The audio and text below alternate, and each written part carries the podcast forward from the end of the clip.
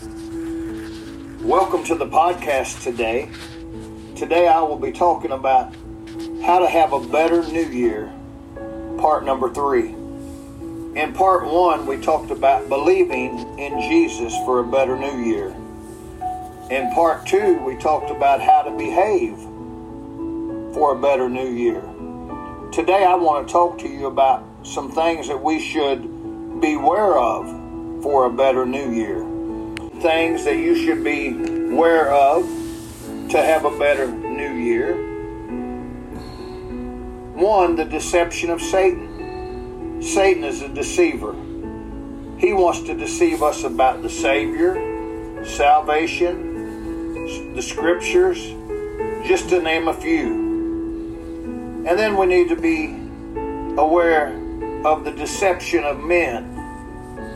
The Bible says in 2 Timothy 3:13, "But evil men and seducers shall wax worse and worse, deceiving and being deceived." And then I also want to say that we need to beware of the deception of religion.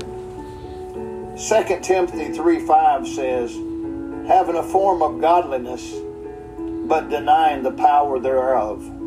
From such turn away.